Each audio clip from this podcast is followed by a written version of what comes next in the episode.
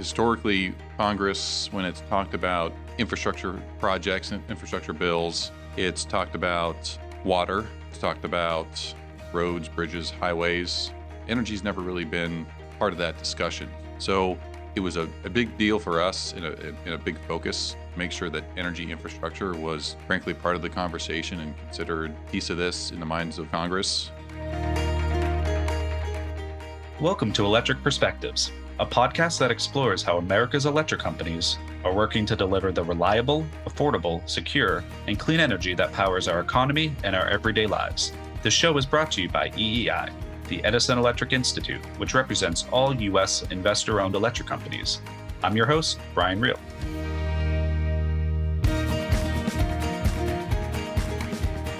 On this podcast, we frequently reference the Bipartisan Infrastructure Law, a historic piece of legislation that provided significant research, development, demonstration, and deployment funding for new clean energy technologies and the infrastructure that will be needed to achieve our net zero goals. Today, we'll be talking to Sandi Safro, EEI Associate General Counsel of Energy and Technology Regulation, and Patrick Arness, EEI Senior Director of Government Relations, about a few recent Department of Energy program announcements funded by the Bipartisan Infrastructure Law that will help enhance grid reliability and resilience, advance the use of hydrogen as a clean energy source, and improve broadband access for unserved and underserved communities. Sandi and Patrick, welcome to the show. Glad to be here. Thanks, Brian. Glad to be here.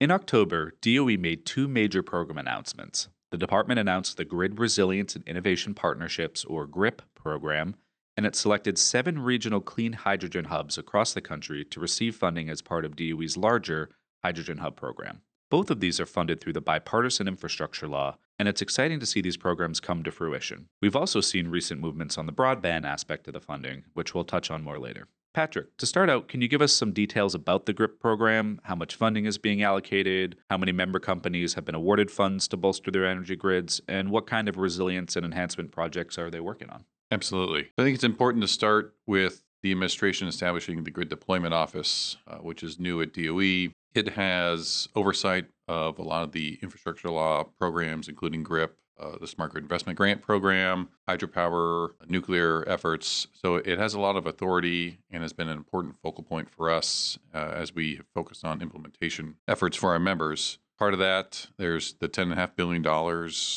for enhancing grid flexibility and improving the reliability and resilience of the energy grid.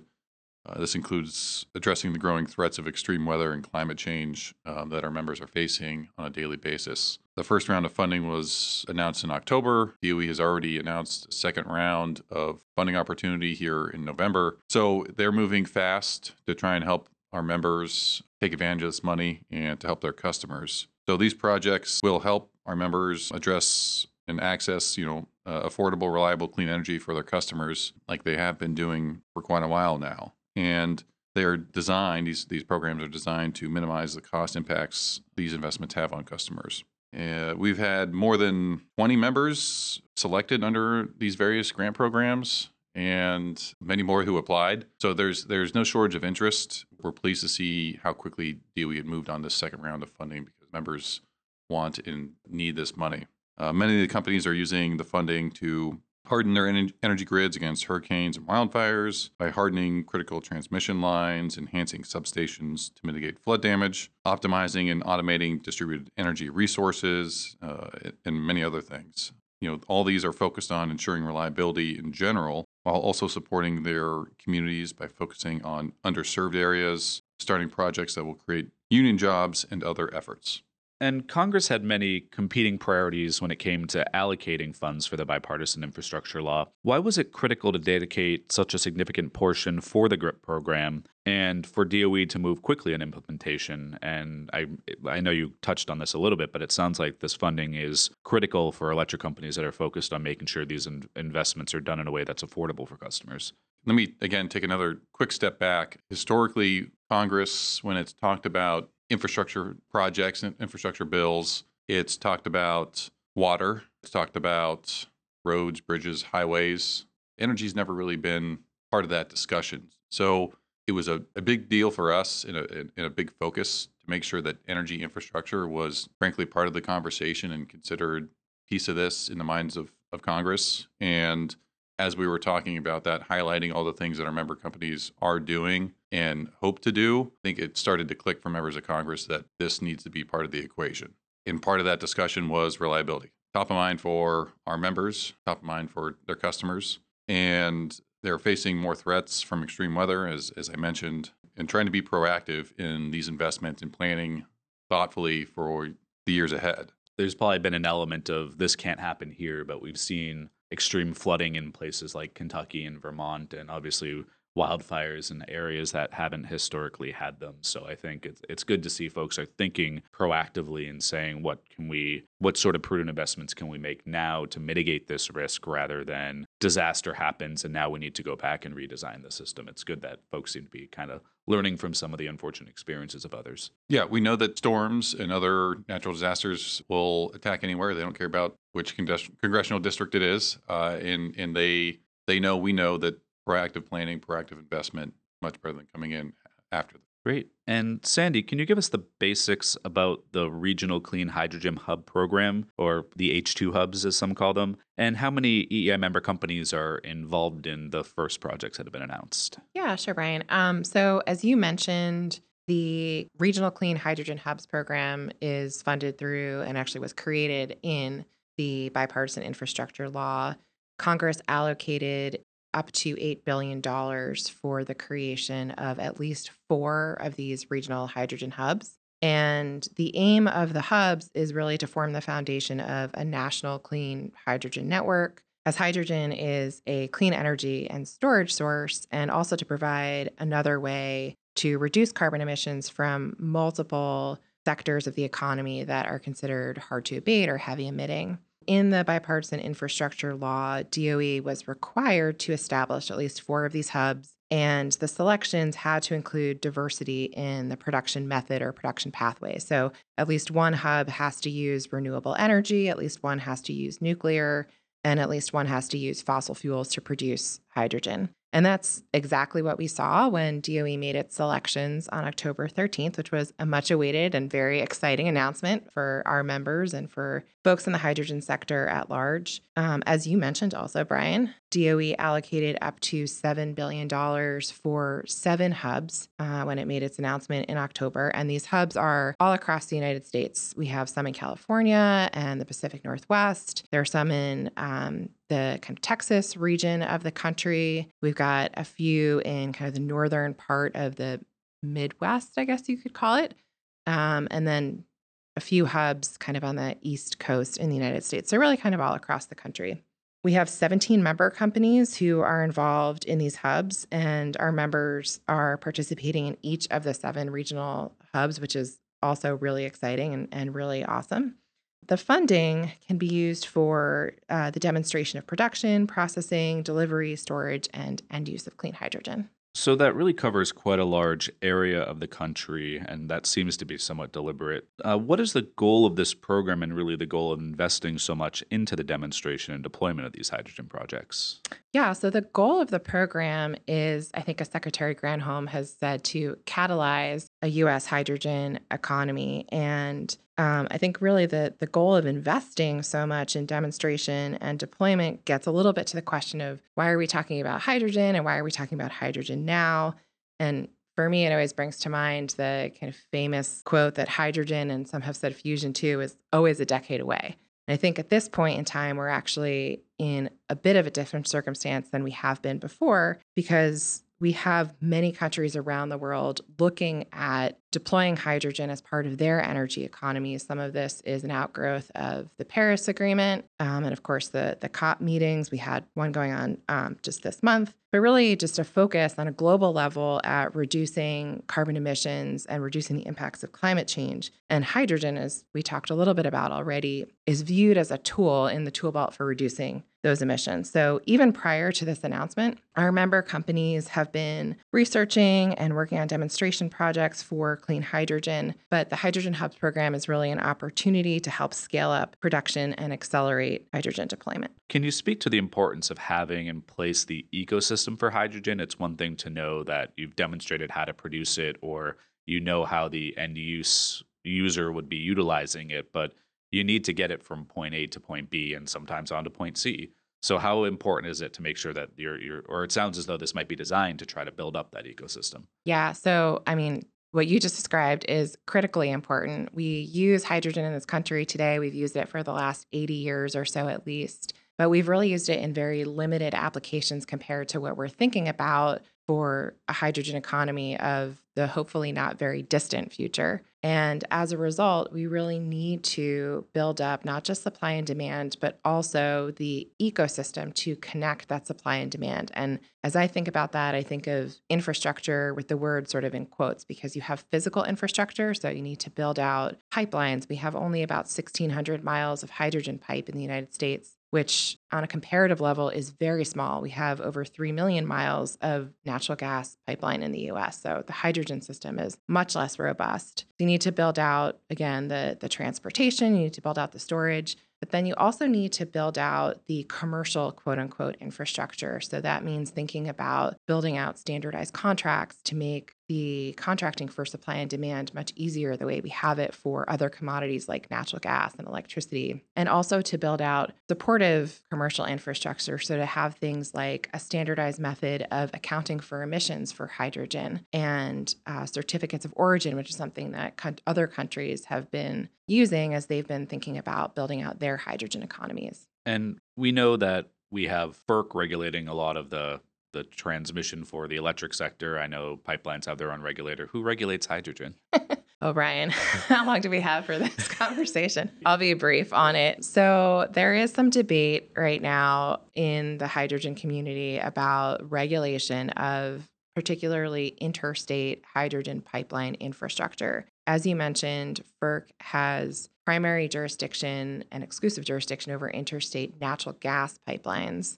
The Natural Gas Act, which is what gives FERC that authority, does not include hydrogen in it. And so there's a lot of folks out there who believe that the Natural Gas Act would need to be amended to give FERC that authority. We do have, as I mentioned, 1,600 miles of hydrogen pipe in the U.S. Some of that is interstate. My understanding is that the Surface Transportation Board is the federal agency that has jurisdiction over those interstate hydrogen pipelines. However, there are some ways in which the STB's jurisdiction is very different from FERC's jurisdiction over natural gas pipelines. And one of the ways in which it is significantly different is that STB does not have federal siting authority. And so as a result, the current interstate hydrogen pipelines go to each individual state to get a certificate of convenience and public necessity to construct and operate their pipes. And there has been a lot of discussion about whether that would be the most effective and efficient way to manage the build out of the hydrogen pipeline infrastructure that would be needed in this country to support the development really of a hydrogen economy at scale.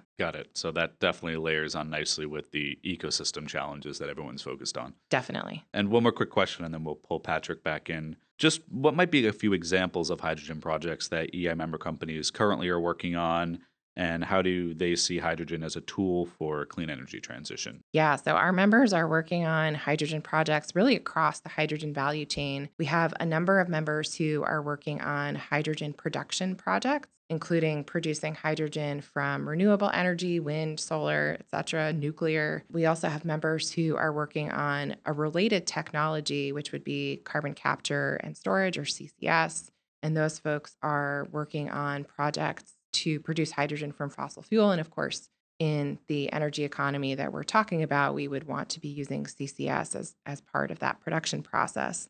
We have a number of members who have distribution pipelines in their portfolios, and they are looking at how much hydrogen they could put on those pipelines to help serve their customers. We also have members who are looking at using hydrogen for heating applications in residential and commercial spaces. And then, of course, finally, I think many of our members and many of your listeners will probably be very familiar with this, but we have a number of members who are exploring the potential of blending hydrogen with natural gas in EGUs for power generation, and looking at how much they could blend, whether they need to change out systems, modify their turbines, et cetera. And EGUs, those are electric generating units. Correct. So, Patrick, as listeners know, EEI and our member companies were heavily involved in advocating for and supporting many elements of the Bipartisan Infrastructure Law. And then the work started with implementation. And I imagine that's a pretty heavy lift. So what has EEI's role been in shaping these programs, and what else is EEI doing to help implement the Bipartisan Infrastructure Law and also, I guess, the Inflation Reduction Act, because there's certainly complementary programs there, to make sure we're maximizing the customer benefits of these investments? Yeah, Brian, it takes a village. The first step, obviously, was helping to shape the programs as they were being crafted in Congress, whether it was GRIP or the Transmission Facilitation Program, hydrogen hubs, broadband, transportation across the board. And then taking that and engaging with the various agencies with guidance from members, obviously, about what is going to make these programs workable for them. Because at the end of the day, if they can't use them effectively, then it doesn't benefit anybody. We've engaged with DOT, Department of Transportation, Department of Energy, Commerce, sort of via broadband on a regular basis saying, here's what we think we need from programs. Here's what we'd like to see in terms of eligibility, criteria, et cetera. So we've held a few, what we call them summits, with the various federal agencies to talk through their thought process, what they would like to do, and then to hear feedback from our members about what they would like the programs to look like, and really just maintaining an open dialogue.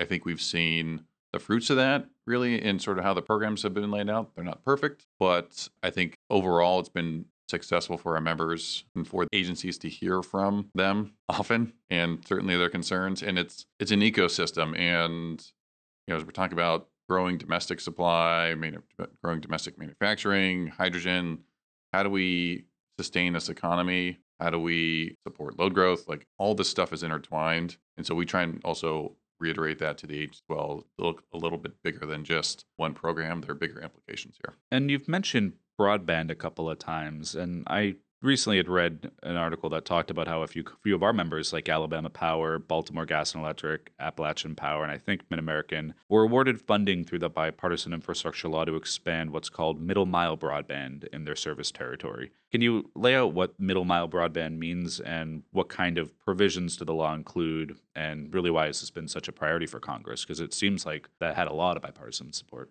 It's been a priority for a long time, and frankly, the stars just kind of aligned with the Bipartisan Infrastructure Law, which is why you have to take advantage of and push so hard for robust funding in the types of programs.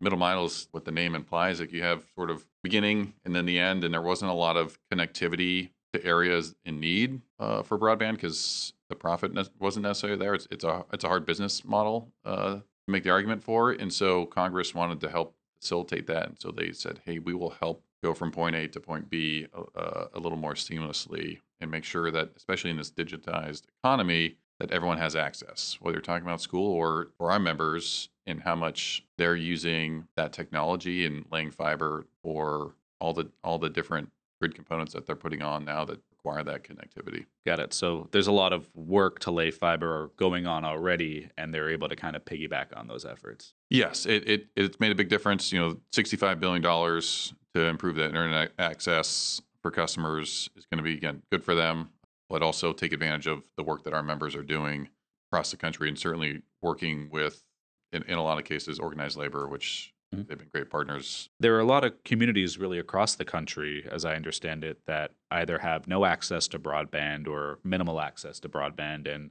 you think rural communities, but I think there's also examples of that being the case in cities as well, or some suburban areas. So for those of us who might take quick internet access for granted, there are folks who really haven't had the opportunities and the business development that comes along with having that access. So you definitely see the need really to and just the opportunities that creates.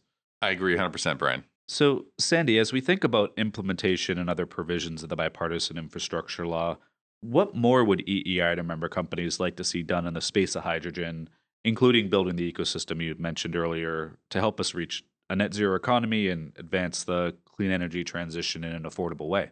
Yeah, it's such a great question, Brian. And I think we talked already quite a bit about the importance of the ecosystem. And I appreciate the question on regulation of some of the infrastructure for hydrogen, because I think that is something that we really would like to see some congressional action on siting and permitting legislation. There were a couple of versions of draft legislation that were out earlier this year that would have provided federal siting and permitting authority for interstate hydrogen pipelines. And that is something that we and our members think would be very useful to help support development of a hydrogen economy in this country. And the second thing that would be really helpful just in terms of implementation is for our members and for us to continue to be able to hear from DOE, particularly the Office of Clean Energy Demonstrations and the Office of Technology Transitions, on what the expectations are for different components of